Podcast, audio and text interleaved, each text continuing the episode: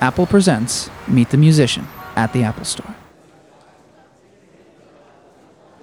Please welcome this evening's guest moderator, Jeffrey Spurgeon from WQXRNY, and tonight's guests, Daniel Hope and Max Richter. This is a, a terrific chance to talk with people who make music, who are really articulate about it, love it. So, on my left is Max Richter, the composer, and to his left is Daniel Hope, the violinist. Gentlemen, before us is uh, Max Richter's album, Recomposed, involving Vivaldi's Four Seasons. Max, where did you get the idea to take this incredibly familiar work, take it apart, and put it back together in your own fashion? Well, uh, it's a thing I've, I've been carrying the idea around for many years, and, and really the thing that started me wanting to do it was uh, that kind of process, which probably lots of us have with this piece, which is we, we fall in love with it when we first hear it, when we're kids.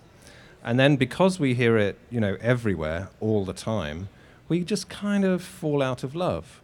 And for me, it was a kind of a way to reclaim it and to kind of, by having this kind of conversation with the original, thinking through it, and kind of, um, yeah, just kind of reclaiming the piece for me, in a way. Daniel, when did you get involved with this? Was this did, was your work all done, Max, when Daniel showed up? Yeah, pretty much, yeah.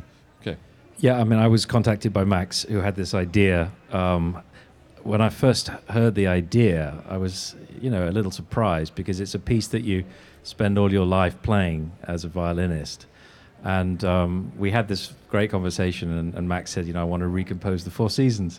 Um, and I, I cheekily said, well, what's wrong with the original? Um, it's, yeah, it's and, and Max, you know, he gave that wonderfully enigmatic smile and said, nothing's wrong with it. It's yeah. perfect. Mm. But I'd like to reframe it. I'd like to rediscover it. Um, and that I thought was really interesting because, as Max says, it's everywhere. You know, wherever you look and wherever you hear, every elevator, every, you know, on being on hold, you heard it all the time. And and this way, Max was able to put something very new um, to it. So, what did you do, Max? What did what did how did you start? Where did you start with this piece? Um, well, I started really just kind of thinking about it and and and spending just time with the score.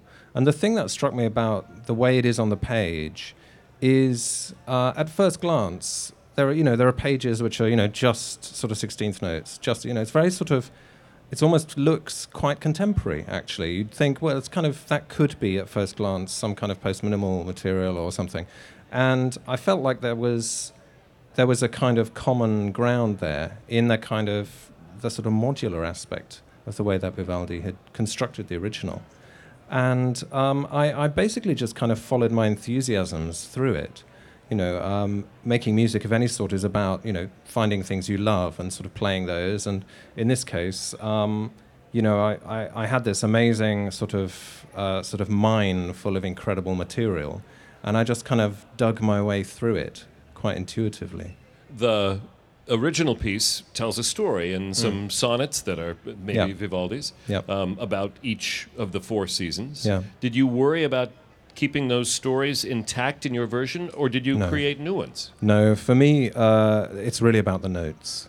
It's about the notes on the page and the way those, stru- those structures can be sort of reinvigorated and transformed. So I, you know, I didn't think too much about the sort of programmatic element of it. Um, for me, I was sort of following the material, really. So, how much is left um, of, of the Vivaldi piece in, in this recomposition? Uh, probably about somewhere between 10 and 20 percent, I'd oh, say. Really? Yeah, so, you really did? Yeah, not very much. Not very much. so, Daniel, as you said, every violinist in the world plays the Four Seasons. It's part of, it's part of your currency as a musician.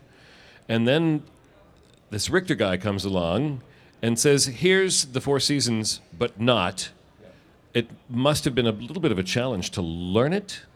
Yeah, it was because, um, as I said, you get it really in your head and it's in your fingers.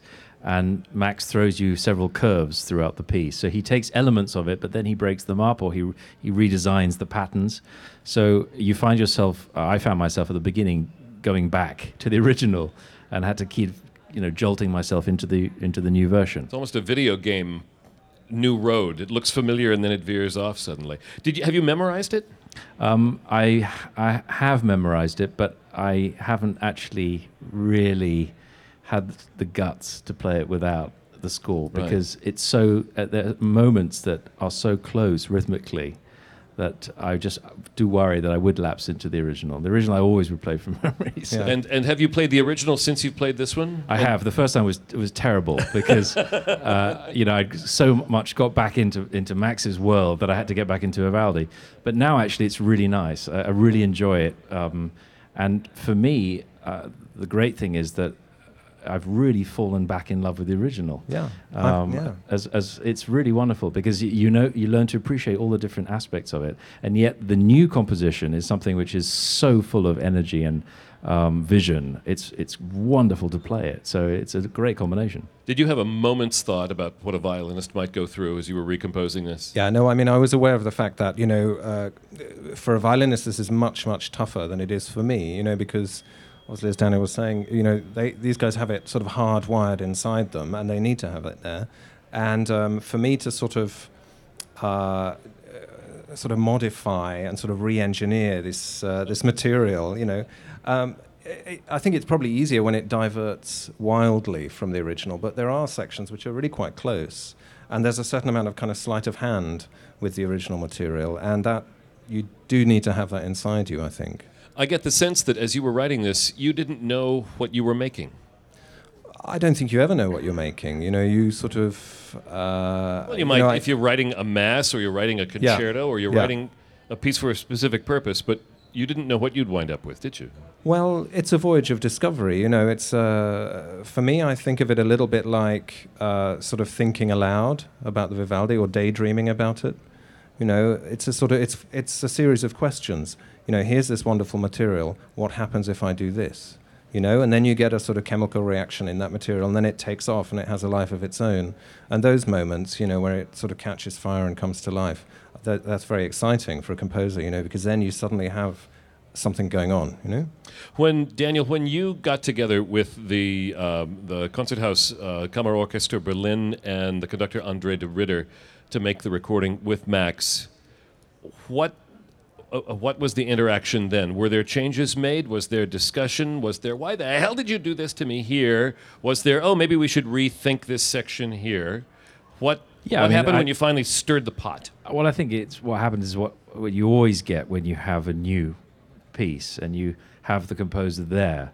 Um, Max has, you know, had composed it and prepared it, and then we got to the rehearsals and the performance and and The motion recording. you're making with your hands is as if they were around his throat. I, I'm sure no, that's it wasn't unconscious. as bad as that. No, no, no, no. But there were, of course, there were changes. There were suggestions. Max was hearing it live for the first time as well. Yeah. You know, he'd, he'd had it in his mind. He'd had it, you know, on a computer. But when you actually have musicians there playing it, reacting to what's on the page, often, he, you know, one hears different things, or we had questions. So uh, it was a pretty civil process, but there Yeah. were quite a few changes. Uh, Yes. What were some of the changes? Um, Just little notes here and there, or did you actually re recompose? no, no. They're, they're, they're tiny little, the kinds of things you would always do, really. Even, um, you know, it's about, you, a recording is about finding it in the room with those human beings on that day, on those days. And it's, you know, w- whichever, whichever way you can sort of find to kind of deliver the material in the most natural and, in a way, obvious way, you know, that kind of feels right. Uh, and that's about you know articulation and shapes and dynamic little dynamic things which you can sort of put in the score, but also you you just need the people. Yeah, And I'm sure they appreciated the fact that they had the composer there to ask about that too. yeah, possibly. Absolutely. I mean, you know, that's that, that's the great benefit um, of when you have a new piece and you have the composer there. You know, we can't ask Beethoven and Mozart, you know, what they thought, but if you have a living composer there, it makes it very exciting because you're able to, you know, you're part of the creation, the creative process. One of the very new things that's in this recomposed version of Vivaldi's Four Seasons is the very first movement, um, which you, Max, titled Spring Zero. It's a little prologue, I would say. Exactly. Where, and where did that come from? Was that the last thing you did or the first thing you did? Um, it came fairly late on in the process. It was always intended to be there, but I had to make some uh, instrumental recordings in order to be able to make that piece, um, because it uses some orchestral recordings and then manipulates them in the computer. Um, you're right, it's a prologue. It's a sort of curtain raiser overture scene setting moment, uh, which sort of. Um, uh, it's like a sort of palate cleanser, I think, before we start, you know? Uh, yeah. we won't talk to the other musicians, the uh, LPR ensemble, who will be out here in a moment. What were their reactions? Uh, the musicians who made the recording. Did you also have to to deal with the with the rest of the band a little bit?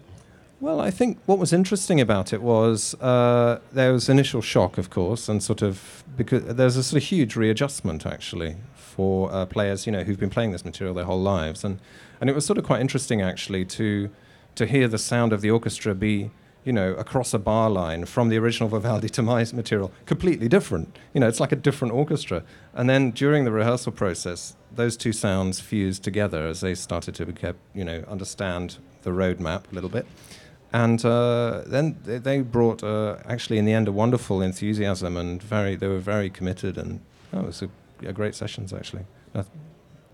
Daniel, every piece that's written is a reaction to another piece or influenced by music is a conversation across time, across centuries too. Um, you are in conversation with Vivaldi a lot when you play the Four Seasons. You're in conversation with Max Richter when you play this, but is Vivaldi there too? Who's who's talking here? Is it is it both of them? Is it the three of you?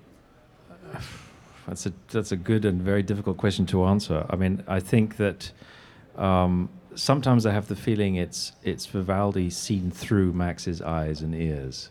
So I, I, I feel there is a connection to Vivaldi, but it's very much filtered. Um, sometimes Max has actually left the original at very small moments. It suddenly appears, and then you're way right back there in the middle of, of Baroque Venice. Um, and then there are moments in the piece where you're taken to a completely different place, which has very little to do with Vivaldi and is very much about Max's world. So I think, in a sense, you're a kind of a time traveler through this piece. Um, that's what makes it, for me, so exciting, is that you're constantly changing your, your point of view. It's wonderful to have the varnish taken off an old work and have it have it revived in a in a way like this. Do we have any questions? We're going to get a performance in a couple of minutes. Uh, if we have any questions, raise a hand. We'll run a microphone over to you. Uh, gentleman in the middle of the room here.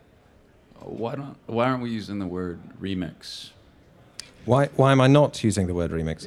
Um, uh, I, we could have called it a remix. Um, it is a remix, um, but uh, on paper.